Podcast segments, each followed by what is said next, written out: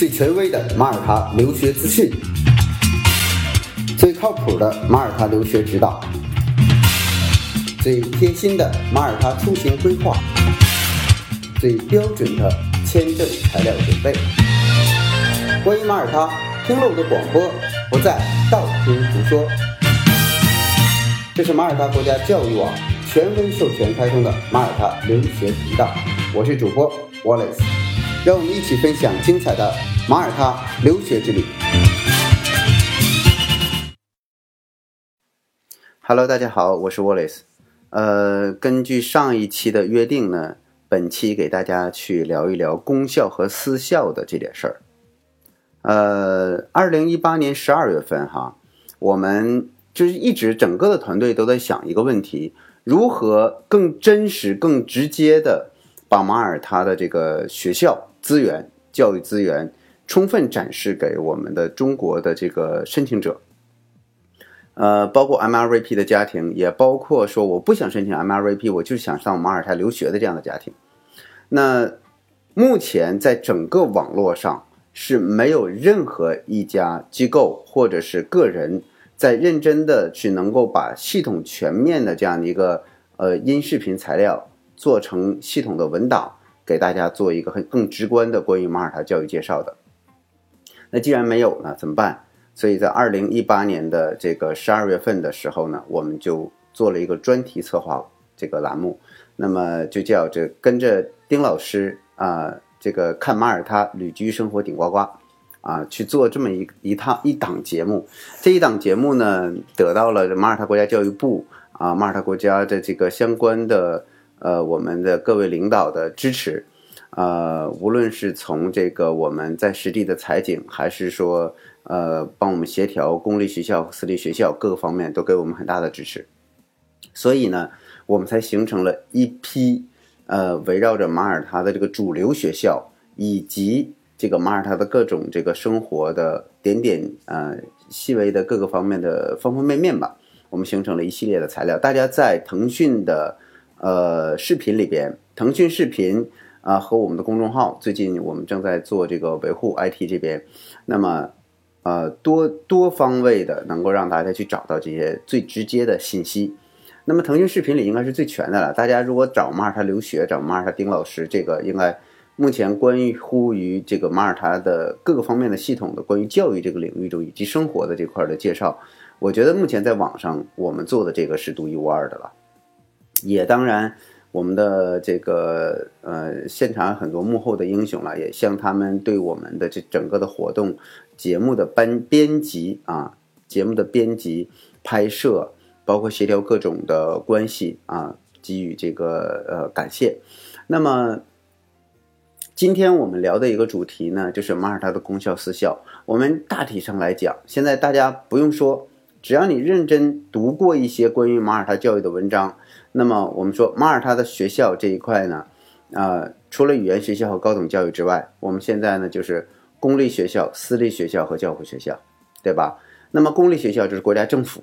花钱办的学校，啊，那么在这个老师的名单上边筛选出比较优秀的老师，那么进入到公立学校体系，它的教学的框架，实际上它叫这个，它叫马耳他框架教学框架，准确的说，它就是英体制的教育框架是一模一样的。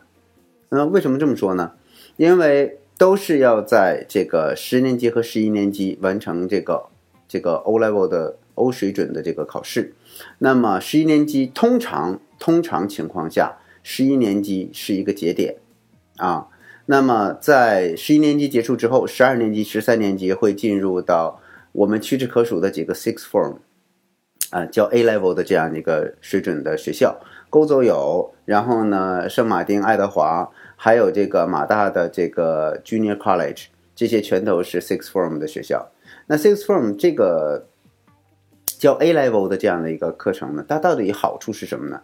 就如果你想让孩子上名校、上大学啊，你就可以让孩子进这样的学校，进这个 Six Form。如果说这个孩子你就想让他参加工作了，那么通过十一年级结束之后，你就会像去 MCAST 或者 ITS 这样的学校，直接跟以后的工作相关啊。那么公校和私校为什么大家提很少的教会学校呢？我们这一次特别特别的也就做了关于教会学校一个探讨。我们发现哈，教会学校呢，第一个资助方啊，它是由教会，这个顾名思义是由教会来办的。教会是哪儿的教会呢？是以教区啊。那么这一个教区的人，他们呃都是这个教会的这个子民，然后呢，他们捐款做了这个学校啊，捐款给教会，教会投资做这个学校，所以他服务的对象还主要是主要是这个他的教区的这些人啊。那这一次呢，就。很明确的，第一个哈，就是进入到宗这个教会学校的这个学生呢，一定是要宗教信仰，啊。第二个，第二个，它这一定是服务周围教区的。第三个，教会学校能不能进？可以进，但是进的方法特别的有意思，抽签儿。所以为什么最近整个的移民机构和这个呃留学，实际上都没有办法把焦点放在教会学校？所以这一期你也就知道，以后就不要再问了。因为没有人敢承诺你一定你能拿到，或者是这个入门许可证，懂吗？就是如果他你想进教会学校，没有任何人能够保证你一定能进去。这个就是目前教会的学校，呃，基本上可以你坐在马耳他教育体系中之中啊，你把这个教会学校淡淡出去，你就不要考虑它。虽然是一个部分，但是不会有人能够保证你说你这个申请一定能过。你一定能进得去，或者选择某一个进去。所以呢，现在通过这一期，今天大家应该很清晰，我们就不要以后再探讨教会的问题了，好吧？教会学校的问题。那么接下来我们去说两个比较务实的。第一个，公立学校。公立学校的特点是什么呢？每个人都有资格进的。那么马耳他，马耳他这个。教育部的这个部长啊，在接受我们采访的时候，去跟我们去分享这个事情。他说：“我们是一个资源很少的一个这个国家，那么我们最大的啊，我们是这个最大的资源就是我们的这个呃国民啊，而对于国民最有效的支持就是教育，所以把教育做好了啊，那么我们就能得到整个选民的应该说是最大的支持啊，所以最好的资源。”最棒的硬件儿啊，第一批优质的这个师资一定是安排的公立教育，所以最近移民公司也都在推马耳他的公立教育。那推公立教育的有一个前提，就是我要是能进入到公立体系，我需要具备什么样的前提呢？并不是每个人都有资格。首先你要有 PR，就是你是有居留卡的。那么这个居留卡前提就是你首先要有长期的这个。居留许可吧，就是我要能在马耳他长期旅游，肯定就不行了，对不对？那么，如果要想有居留卡，你只要在这个学校附近啊，你有这个长期居住的这样的一个证明。所以在这里边呢，等等的这一系列的手续办理下来，目前在 MRP，如果你有了长期的房产了，好了，那你就有这样的 PR 身份，有了 PR 身份了，就近安排你上学。我们中国人经常会想，哎，那马耳他的公立学校一定也有好的，也有啊普通的，对不对？所以呢，比较好的这样的学校，我想去转，从我这个学区转到另一个学区，可不可以呢？原则上不可以，原则上是不可以的。那那说为什么莫雷斯你说原则上？那么也就是说原则上不可以，但是有没有人做到呢？也有，那就是成本的问题。其实也是可以操作的。那在学校里到底好不好呢？我们在本次呢有两所学校，一种是中学哈，一种是小学。那么在大家可以到这个腾讯视频上去找我们的这个公立学校的两个走访。大家去看公立学校我们的走访的时候，公立学校的硬件资源真的是非常厉害，师资也很厉害啊。唯一前提就是不是所有人都能申请。啊，但现在我们有这样的一个通路，可以说，如果你正在考虑进入马耳他的公立学校的话，那我们通过操作啊，可以让你进去。那么，但是从一开始的时候，在定位的时候就要有一个准确的一个定位，就是我就想进公立学校，然后我就想一直在公立学校学，它学费很便宜啊，学费很便宜，五百欧元左右一年吧，其实不算不相当于是学费了，就有一些杂费，所以其他都是免费的。那么只是说在注册和安置这一块会有一些费用，啊。那么前期这些很复杂的手续走完了之后，以后你只要每年都续就行了。通常孩子会在一个公立学校里边，那么你的小学阶段或者是这个中学阶段都能读完。读完了之后，那么就涉及到你的 six form，就是你要是中国学生一般还是要读大学的嘛，所以它就会涉及到你的这个叫 IB 的这个课程。IB 的课程呢选择项也很多，呃，公立的像这个马大的 Junior College 啊，那我们就会呃整个的这个运营体系会衔接到它的 Junior College 里头。啊，然后 Junior College 读完了，你就可以去读大学，或者是到英国、美国任何地方读大学都可以，啊，就是你的整个的学历背景就完整了，那就是完整的这个英联邦的体制。那么在中国的孩子一般九岁八岁他就可以过来，然后选到了公立学校进来了之后呢，然后呢一直在这里待。那么父母呢，我们现在呃长期居留的这个计划呢，就可以，嗯，有些父母他想在当地去工作。啊，先学语言，语言之后呢，工作。那么工作之后呢，其实用工作的收入去这个支持家里的这个支出，相当于陪着孩子在那边去学习啊。慢慢，如果说工作五年以上，你可可以申请 LTR，长期居留签。这个长期居留签它的等同效力跟 MRVP 基本上是一样的啊。当然，这需要你确实满五年的这样的一个工作工作的过程。当然，这五年你可以省下五百万。算下来还可以赚钱嘛？呃，但有一些呢，为什么 MRVP 要去申请？就是因为它来得快啊！只要你你很快，你交钱就能就能进入这个排期，然后呢，这个排期结束了之后，它就可以原则性批复就给你了。但是呢，你工作来讲呢，比如说他先到马耳他，那么他先要学英语，学完英语之后呢，去找到一些工作，然后连续工作五年以上申请 LTR，对吧？省钱啊，费时间。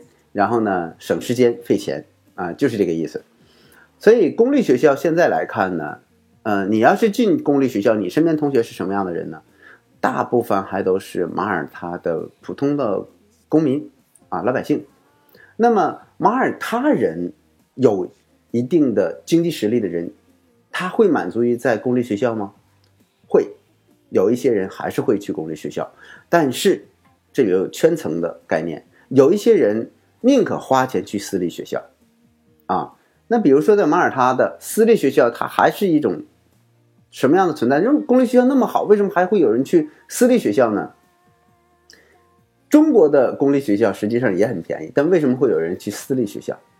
啊，大家去想这样一个问题啊，有些国际幼儿园很贵，为什么还要削尖脑袋去去进？这个其实就跟你选择的群体有关。在马耳他，老百姓。大家都不用花钱就可以进公校，所以你身边的这个家长和群体各个方面，他是没有筛选的，都是一概而论的，啊！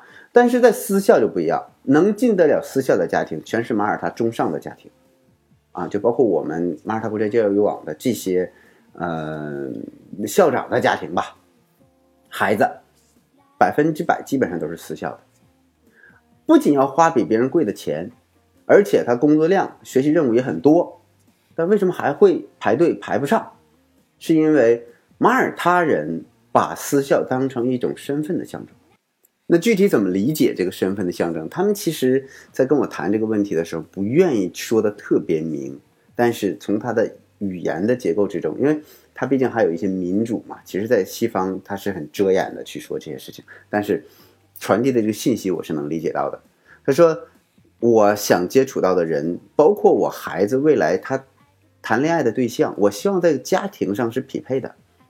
那么，也许从政治上来讲，每个人都有他独立的发言权，对不对？都有自己的一票的选举权。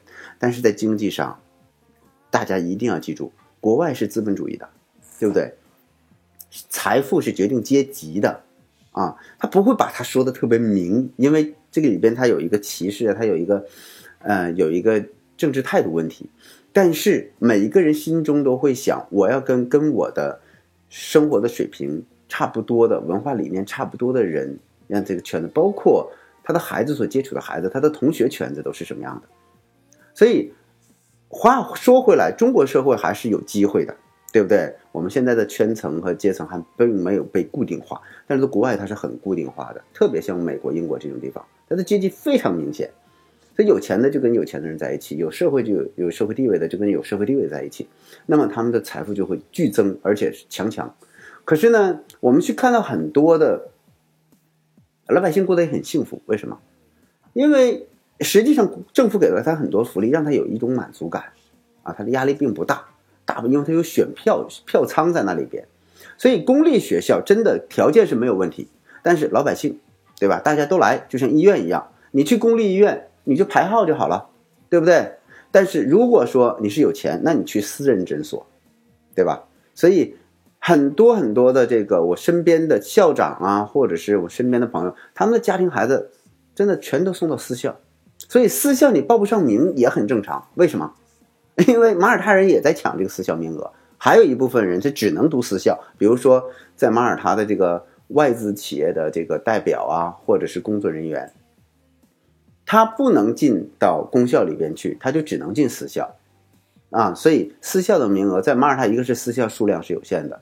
第二个，在马耳他的这个马耳他人把私校当成一种身份的象征，就我有钱能读私校，而且周围跟我一样的有钱的家庭或者有钱的人员，大家都有一种关系网，所以你去我也去，所以基本上在这个私校里边有一种很奇怪的现象，就是他的爸爸、他的爷爷全都在这个私校里边毕业，他所以他孩子一定要上这个私校，对吧？就是一一一代人一代人，老师是一代一代人，校长是一代一代人，学生也是一代一代人，就这样过来的。那所以，我怎么去看马耳他的公校和私校系统呢？有些人问说：“那沃勒斯，你给我一些建议，我到底上私校还是上公校？”我可以给你建议，如果说咱们蹭点马耳他教育的福利，啊，同样是像国际学校一样，在国内二十几万，在马耳他，如果你进公校蹭他的福利，几百块钱欧元，也就相当于四千人民币吧，一年就象征性的有一些杂费。那你就可以相当于在国内上国际学校了，对不对？国际学校一年多少钱？在北京二十几万，而且还得排队，这是纯英制教育，对吧？还有很多的人问我，那马耳他的公立学校是不是说马耳他语啊？我告诉你，这是一个天大的错误。就是这个人告诉你的，这个人本身来讲就是非常非常不专业。记住了，任何去说说马耳他公立学校里。用马耳他语教学的人全都是不专业的，就你问他，你去过马耳他没有？然后你问他那个 Wallace 的那个那个那个教材你听过没有啊？或者是这个这个给你们那个做的培训你们看过没有？怎么信口瞎说？我真的很生气啊！马耳他的公立学校依然是以英语教学为主，啊，仍然是以英语教学为主。那有一些学校。他要教你学马耳他语，实际上马耳他语，马耳他人自己都说实话不愿意学马耳他语，因为语法太复杂啊。那么马耳他小孩儿从小都是愿意说英语的，但为什么还要学马耳他语？不都说了吗？上好几期节目之前都说了，中国现在我们大街上说的都是叫 Mandarin，这这个叫普通话。但是你要不要学文言文？一定要学吗？可是你生活中说文言文吗？其实说的不多，文文言文很晦涩。但是真正的说这是一个民族的文化遗产，那中国的古文还是中国的民文族民族文化遗产嘛，对不对？你不能丢啊。不过也分区域啊，你比如说中部的区域和部分南部的区域，马耳他语的使用率就比较高啊，马耳他语的使用率就比较高。但是在北部区域或者是这个中心区啊、商务区啊这些的，那么像瓦莱塔呀、斯林马呀这种。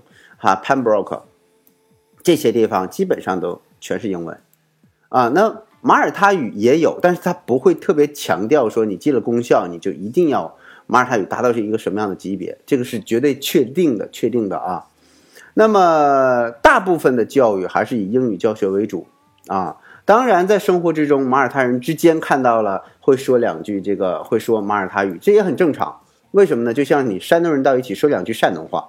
对吧？那东北人到一起就说两句东北话，很正常，啊！而且本身欧洲这是一个多语种的国家，你不要单听他去说马耳他语，他还会在一起说法语，还会在一起说意大利语，对吧？意大利的学生过来了之后，他们就会跟他说意大利语，所以多语种多语种在马耳他是一个非常非常普遍的一个现象，啊。那如果我我刚才说这个回到我们的主题，到底我是选私校还是公校？我说你要想蹭马耳他的福利，那好，我就想公校了，对吧？你看我现在呃嗯办了 MRVP 或者是没办 MRVP，我都可以选公校啊，这只是手续上的问题。第二个，那我为什么选私校？选私校就是我还是做这样的一个比较，我在国内是算是一个中中产或者小康的家庭，我都要把孩子送国际学校。那么我把孩子送到国外的中档偏上的这个阶层，那么他的整个的家庭的收入水平是中档偏上的，他的这个同学关系啊，以后所从事的各个领域中的这个这个呃扮演的角色，他也会更有影响力。所以我想把我的孩子送到私校，第一个。他对我们的 PR 的要求，就是我们在呃 residence 这一块的一个这个居留卡的这样的一个要求，不是特别高。就任何人你都可以申请私校。另外，我父母不去马耳他，我可不可以把孩子送到私校去？完全可以。打个比方，现在今年爱德华八千多欧元，对吧？八八六万四，那么国内是多少钱呢？二十几万。我们还说三分之一的价格，好。三分之一的价格，我再加上在那边的一个住宿费用，一年我就算十六七万块钱这样的一个费用。那么这样一个费用，就是我说两万两万欧元左右一年，吃住全下来，比如以爱德华为准，那我再花这个五千欧元给他买一个居留，这个叫监护权，有人照看他，那还是要比国内便宜啊，而且是纯正的英文环境啊。而且他所从事的这个所身边的朋友关系各个方面，啊，当然我说的是最贵的，这是 IB 课程的价格。如果是说九年级、十年级，那就要便宜，对吧？三四千欧元、四五千欧元这样的一个价价价格，所以它就要更便宜一些。本身来讲，马耳他在欧洲住，决定了它的教育还是有很大的福利性，它不像英国是盈利性的啊。英国的教育绝对是盈利性的，对吧？英国的学费也很贵，马耳他只是它三分之一甚至四分之一的价格。那国内的教育成本也很高，所以你要想选私校，你是选了这个国家，就马耳他这个国家中高收入的人群，他们普遍的一个选择。你选公校，就是我要蹭，目的很清晰，我蹭他教育福利去了，对吧？我 MRVP 我钱都花了，我完全可以申请公校。那我 MRVP 有了之后，我的身份可以有了，我还可以选私校，对吧？为什么不可以选啊？因为当然这。跟每个人的家庭环境的经济条件不一样，对吧？那我就想让孩子去进到中上阶层的这样的一个私校去，这个家庭圈子里边去。我自己以后接触的人可能也是这样的，我希望我接触到的这个家庭氛围也是这样的一个环境，这个同学关系啊，包括家长关系也是这样的。那你就孩子送私校嘛，对吧？这很清晰，对吧？第一个硬件就是我手里头还是你能不能支付得了一年这个十几万或者二十万的这样的一个费用。给到我的孩子，如果能的话，那就没问题。那私校肯定可以。你说如果非常费劲，或者说我出去了大钱我花了，我小钱不想花了，那我就享受马耳他教育福利也不错，对吧？公立教育也很好。那么这个几百欧元一年就 OK 了，一直读到这个十一年级毕业。十一年级毕业了之后，我还可以读 Six Form，我还可以读这个公立的这个呃马大的这个 Junior College。对吧？读完马大 Junior College 了之后，当然再往上读，你就要交费了。因为如果 MRVP 你不变，有一些东西就不是居留权的问题，是护照问题。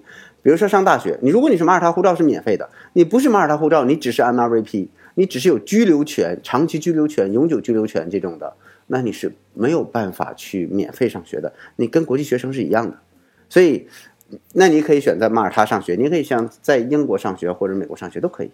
对吧？甚至爱尔兰都可以。那你的选择就是全球性的，这个我觉得应该讲的是比较，在这一集我应该能解决你的问题了啊。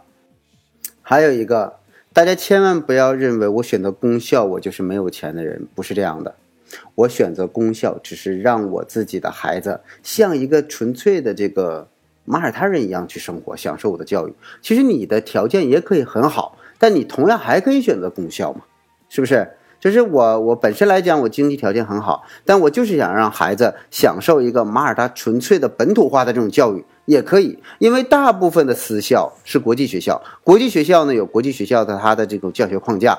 呃，说实话，国外的国际学校跟国内国际学校呢，差别就在一个是你的地理位置，另外一个呢，你可能用的师资会不一样，但是它的教育框架大部分都一样的啊，美制的框架也好，英制的框架也好，它用的教育框架，私校的用的框架是基本上一样的。那之所以你要去让孩子读公校。那么也有一种主要的考虑，就是让他纯粹的像一个马耳他人，就是像一个老外一样，跟周围的纯粹的这种主流生活圈子啊，就老外的生活圈子里边去结合在一起，对吧？这也是一种选择。接下来呢，就补充一下，就是关于学校的一些申请技巧。最近很多的家长跟我说：“哎，我王老师，我都主动跟学校联系了，可是学校不理我，为什么呢？”我说：“你呀。”把你的这个信发给我看一下，然后我就看了啊，他要联系一下，看看如何去申请。大部分都是说这个我要想申请，我应该呃怎么操作啊？那么我看了十几封邮件，基本上都是内容都差不多少。我我是谁谁谁，我有个孩子什么样的，然后呢，我现在要申请，我应该怎么去操作？都是这样的一些问题。我呢这次呢也跟。啊，就是在十二月份的时候，也跟这个几个学校的招生部门的，就跟我对接的这些主管，我说学生如果单独的跟你们去联系的话，你看他们发了这些邮件，哎，好像说你们一直都不回他。他说有吗？我看一下。啊，说这个很正常。我说为什么很正常？他说一天呢，我们收国际邮件太多了，有的中国来的，有的日本来的，有的这个甚至是南美来的。那如果我对这个邮件可能不了解，或者是我的邮件筛选系统自动就把它筛到垃圾邮箱了，我根本就看不见它。我说哦，这呃会会自动筛选到垃圾邮箱，所以有很多的这种呃个人申请的这种的，为什么长时间不回你？是因为你的这个邮件被自动的筛选到垃圾邮箱了。那我说，那好像你给我们的回复就相对快一些。他说，基本上我们会把你的这种就是 multi edu 的这样的一个后段呢，就放在我们的白名单里边，所以它是有优先级别的。我说，哦，那这个非常感谢啊。所以我我还没感觉这个问题，但是呢，我们呃学生呢会有这样的问题。他说，另一个呢，啊，私下里他也去说，他说，Wallace 啊，我们工作的这个嗯强度其实挺大的。而且呢，我们每次收这个学生申请的邮件，这学生的起点和家长的这个英语的水平它是不一样。还有一些移民公司，他们也在递，但是呢，我可以说把他们归到一类，就是他当对整个我的体系不了解的时候，我会花更多的精力去培训他。但实际上我就能招这么多的人，所以当我觉得这个学生我招谁都是招，那么我就希望更倾向于招一些就是对整个我的申请流程比较了解的。然后呢，委托我这边呢，给大家做一个申请上的培训。呃，这个后期呢，像国内的一些移民公司的培训、申请流程的培训呢，我们也现在在做，但是很难说国内这么多家我们都能辐射得到。所以呢，如果你的申请遇到了问题，我还是想呢一对一的去呃去解决。那你就跟丁老师联系，无论你这个申请到哪个阶段了，我们看一下怎么能把它这个继续下去，或者是从一开始呢，你就都。交给这个我们的团队去做啊，从一开始的填表啊，就是你确定申请了之后，那么我们到直接给你拿录取通知书，这一个都是由我们来做，这样会更简单一些。呃，基本上从你确定申请到拿到录取通知书，呃，常规来讲在两周以内一定是可以的。那么甚至包括两周你已经把这个学费汇到国外了。呃，我们在申请一个马耳他的基础教育的流程。大部分都会在两周之内完成啊，快的一周之内就能完成。呃，可能有很多的现在的移民中介说，哎，现在没有配额。呃，可能不是没有配额，就是，呃，是你目前来讲可能还申请不到配额。呃，但是不代表说他们真的没有。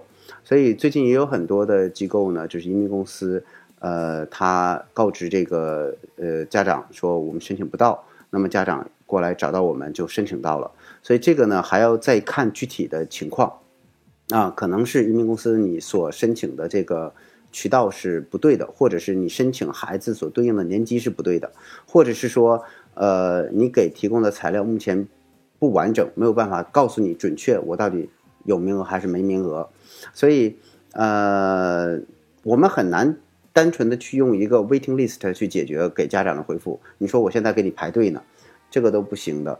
所以在马耳他这个学校申请上呢，九月份开学，那么你一定拿到正式录取通知书，才叫真真正正的我我我在二零这个一九年或者是二零二零年九月份我能入学，一定要得到一个准确的回复。如果 waiting list，那你等一年也是他，等两年也是他，对吧？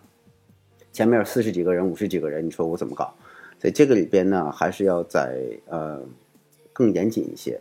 呃，那么我们在去做申请的时候呢，就是是以拿到缴费通知单、拿到录取通知书为标准，才叫真正的完成一个申请的闭闭环啊，拿到这个才可以申请签证，waiting 的是不可以的。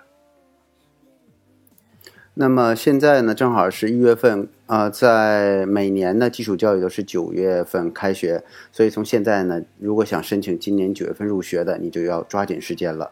那么，请大家呢去致电我们的申请热线啊，四零零六零八六三五六，这个是国内的统一热线。那四零零六呢，大家知道这是号段了，然后呢，零八六是中国区号，三五六是马耳他区号啊，这个是我们。统一的这个中国区申请热线，或者是你可以加丁老师的微信幺八六四幺六二九九二幺，那么有问题可以通过这个微信去互动。好了，这就是今天的全部的内容。那么在公校和私校之间，您有了标准的选择答案了吗？我们下期再见。